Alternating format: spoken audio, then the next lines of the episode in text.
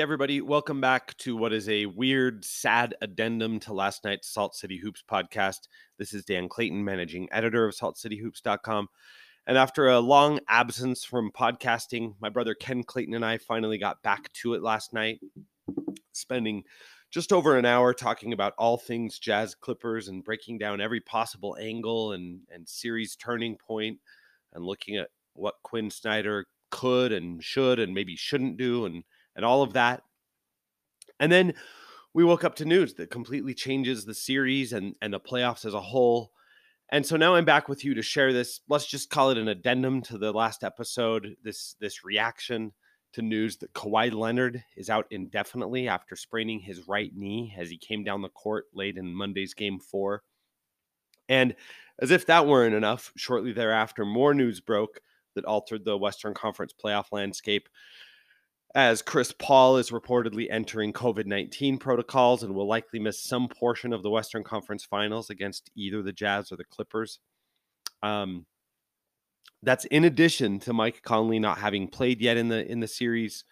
Donovan Mitchell is playing hurt after appearing to tweak his leg in game two.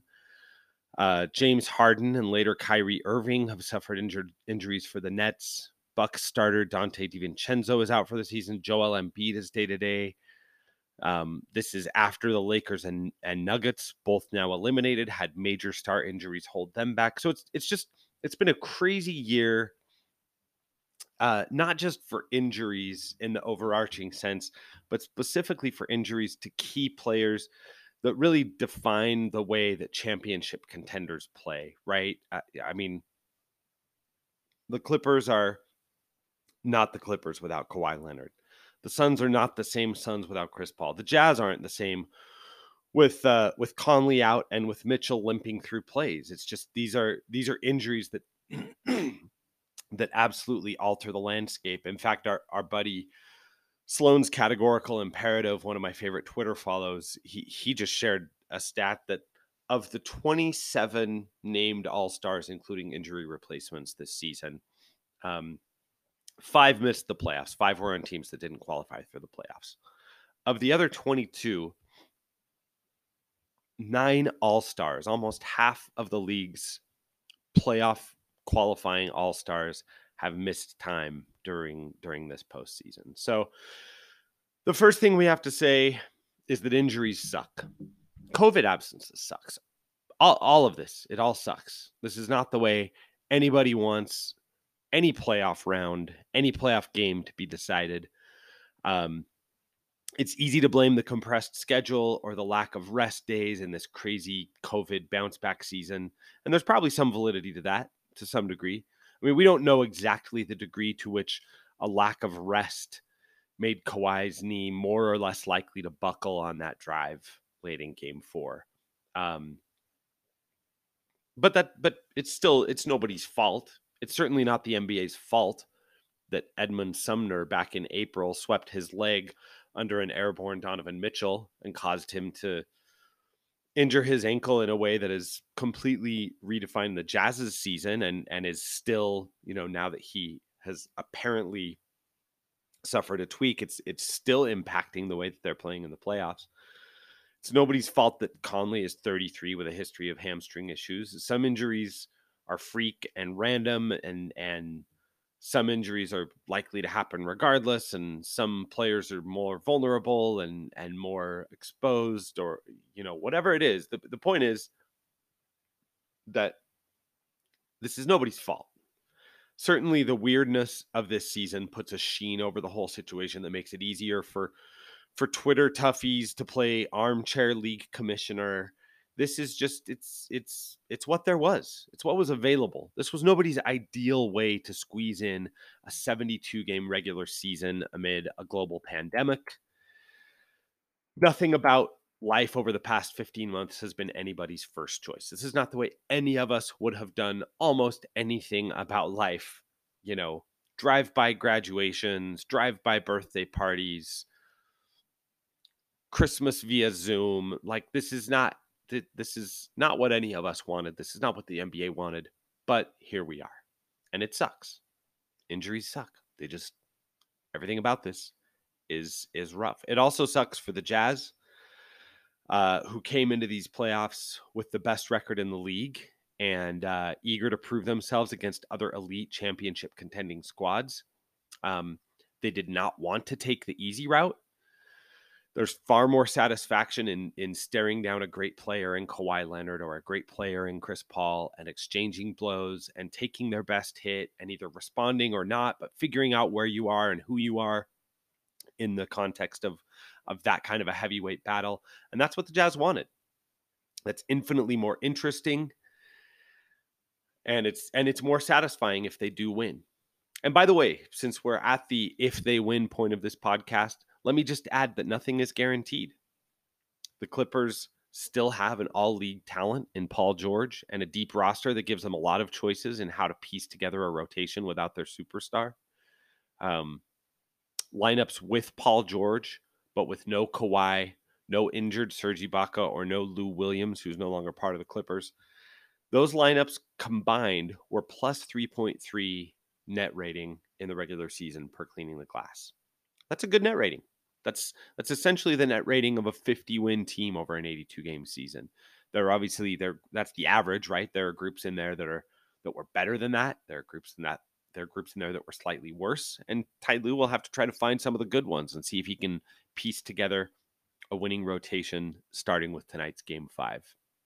My guess, I think the Clippers will probably use Ivica Zubac more um, and start playing a little bit more traditionally. And yes, I do get the counter argument that playing Zoo in some ways plays into the Jazz's hands because it lets Utah play the way they want to play with Gobert more often. But the versions of of LA's small ball groups that don't include Kawhi just aren't as potent.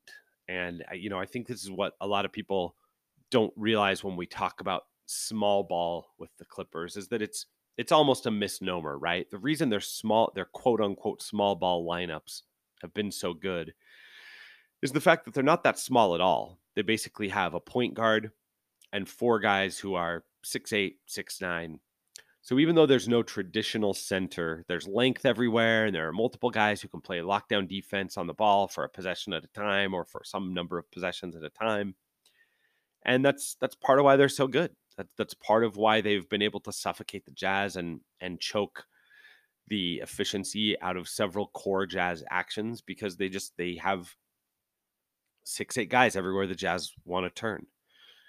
Take Kawhi's six eight frame and his seven two wingspan and replace it with a Pat Beverley or a Rajon Rondo or a Luke Kennard, and it's just not the same kind of swarming, suffocating group of of athletes um, you know, able to just smother the Jazz and and take the efficiency out of their core plays.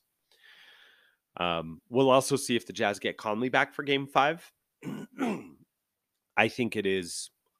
Um, I'm recording this Wednesday morning. We don't know yet. I think it's more likely than not that Conley plays tonight. Um, well, uh, maybe that's naive and optimistic. We'll find out. Um, We'll also find out how Donovan looks after a few games where he's been limping and wincing in between plays. Um, he he hasn't looked right since midway through game two when his leg came out from under him on a on a plant on a jab step. Um, he's he's he's still been amazing. He's been tremendous. He's been able to to get to his pull-ups and to still find ways to score and be effective. He's averaging over 37 points in this series. He's just ridiculous and amazing and ahead of schedule and absolutely looks every part the superstar and the the alpha scorer that a that a real title team needs. But he's but he's it's still also fair to say he hasn't quite been himself. Um, he's been driving, but uh, but less and when he has driven, he, it's it's usually it's usually been different. He's having a harder time getting around corners, around defenders, getting both feet in the paint. He's driving down the slots a lot and and taking some tough floaters, tough angles that, to, hey, to his credit, are going in. They're going in. That's what great players do. They find a way, even when even when they don't have access to some of their core stuff. So we'll find out. We'll find out. We'll find out if Conley's back. We'll find out how Donovan looks. We'll find out if Paul George can play, you know, 44, 46, 48 minutes and carry the Clippers. We'll find all of that out. But the bottom line is this just moved from being a toss-up series between two heavyweights to being the Jazz's series to lose. But one that make no mistake about it, they could lose if they take this moment lightly. Same goes for the Suns in the Western Conference Finals. If the Jazz get there, we'll see exactly what length of time Chris Paul misses. If if um, you know there are different there are different bullet points within the COVID nineteen protocols. If if what Chris Paul triggered, if what his situation warrants is the seven to ten day protocol absence, then that means you know he's likely back after one to three games in the conference finals, whether that's against the Jazz or the Clippers. Um, so it's not a death sentence for Phoenix. It certainly changes their math, especially if they get the Jazz, because then it really affects their odds of going to Salt Lake City and splitting those first two games in Vivint Arena without Chris Paul. But we just we have to see. Excuse me. We have to see, inc- including you know, look, we have to see if the Jazz get there. Like I said, the, the Clippers aren't aren't going to be done fighting we'll see how this all plays out. Um, but let's just talk for a moment about asterisks, and then I'll leave you alone and let you get ready for Game Five. You know, this is really why it's a bummer, not just for the teams involved, the, the teams who suffered these personnel setbacks, but even for a team like the Jazz, who, you know, the Jazz are on the verge of actually getting healthier and getting closer to the core version of themselves. And now if Utah wins this series, there will be a not insignificant, not quiet portion of the NBA fan community and even the NBA analyst community that says, yeah, but the Clippers had turned the series. They'd figured out the Jazz and they were on their way to a win. And the Jazz just got out of that because of Kawhi. Well, we will hear that if the Jazz win this series. That's that's inaccurate. That's not how playoff series work especially series between two great teams, are, are more like prize fights, with each side dealing its best hit and then bracing itself for the counterpunch. And each game is an entity unto itself. And the Clippers, while they had seized some momentum back with two straight wins at home, they were not in control of this series. They were tied 2 2. That's, that's exactly where the series presumably should have been after two games in Salt Lake and two games in Staples. It's it it it was anybody's series. Um, it was it was going to be wildly interesting. It was going to be intriguing to see how it played out from here, and you know it still will be in a lot of ways. But Kawhi's absence, um, yeah, it it just it's it's it's no longer a coin toss. It's the the Jazz went from being three point favorites in game five to being seven and a half point favorites in game five.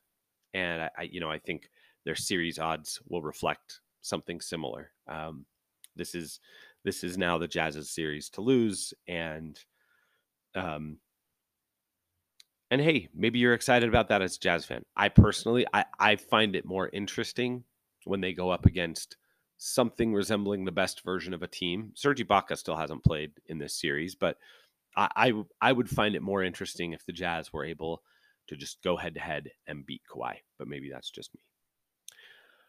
Um, whatever happens from here will invite that kind of talk that diminishes what a team accomplishes by weathering its own storms and being the last team standing at the end of a grueling season. Um, we we don't know yet whether that team will be the Jazz or the impressive Suns or the formidable Nets if they can get enough of their main pieces healthy or the Bucks or the Sixers or or even LA, who's not out of it yet. They're not out of it yet. We don't know who it will be, but whoever it is will be a deserving champ. Whoever it is will put a banner in their gym and a Larry O'Brien in their trophy case, and it will count. It'll count just like every championship has counted, even though every season has invariably had its own weirdness and injuries and peculiarities. And being a contender means rolling with those punches. And and yes, it also means being fortunate enough to be healthy at the right times or to be healthy enough at the right times. Because again, let's be honest, nobody, literally nobody, is fully healthy right now. So it's a frustrating thing to have to say, but that's where we are. There are no asterisks. Um, so four deserving teams are going to make the conference finals. Two deserving teams are going to make the finals, and someone at the end of all of that is going to get a ring, and they're going to be deserving because they got through this crazy challenging season. They they weathered the storms, they weathered the injuries. Um, so anyway, The Jazz will resume their playoff series tonight at Vivint Arena. We'll find out soon if Mike Conley will take part in that game. We'll see what the Clippers do in terms of adjusting their lineups, and we'll see if the Jazz can navigate their navigate their way to their first conference finals appearance in 14 season seasons. So thanks for indulging me here. Um, it felt weird to let last night's podcast just sit there without addressing the elephant in the room and all the ways the panorama has changed, but also the big picture hasn't changed. The Jazz need two more wins to advance and then they need eight more wins after that if they want to throw a parade. And that outcome got a little bit more likely with today's news, but the Jazz still have to go out and do it if they want to be called a championship team.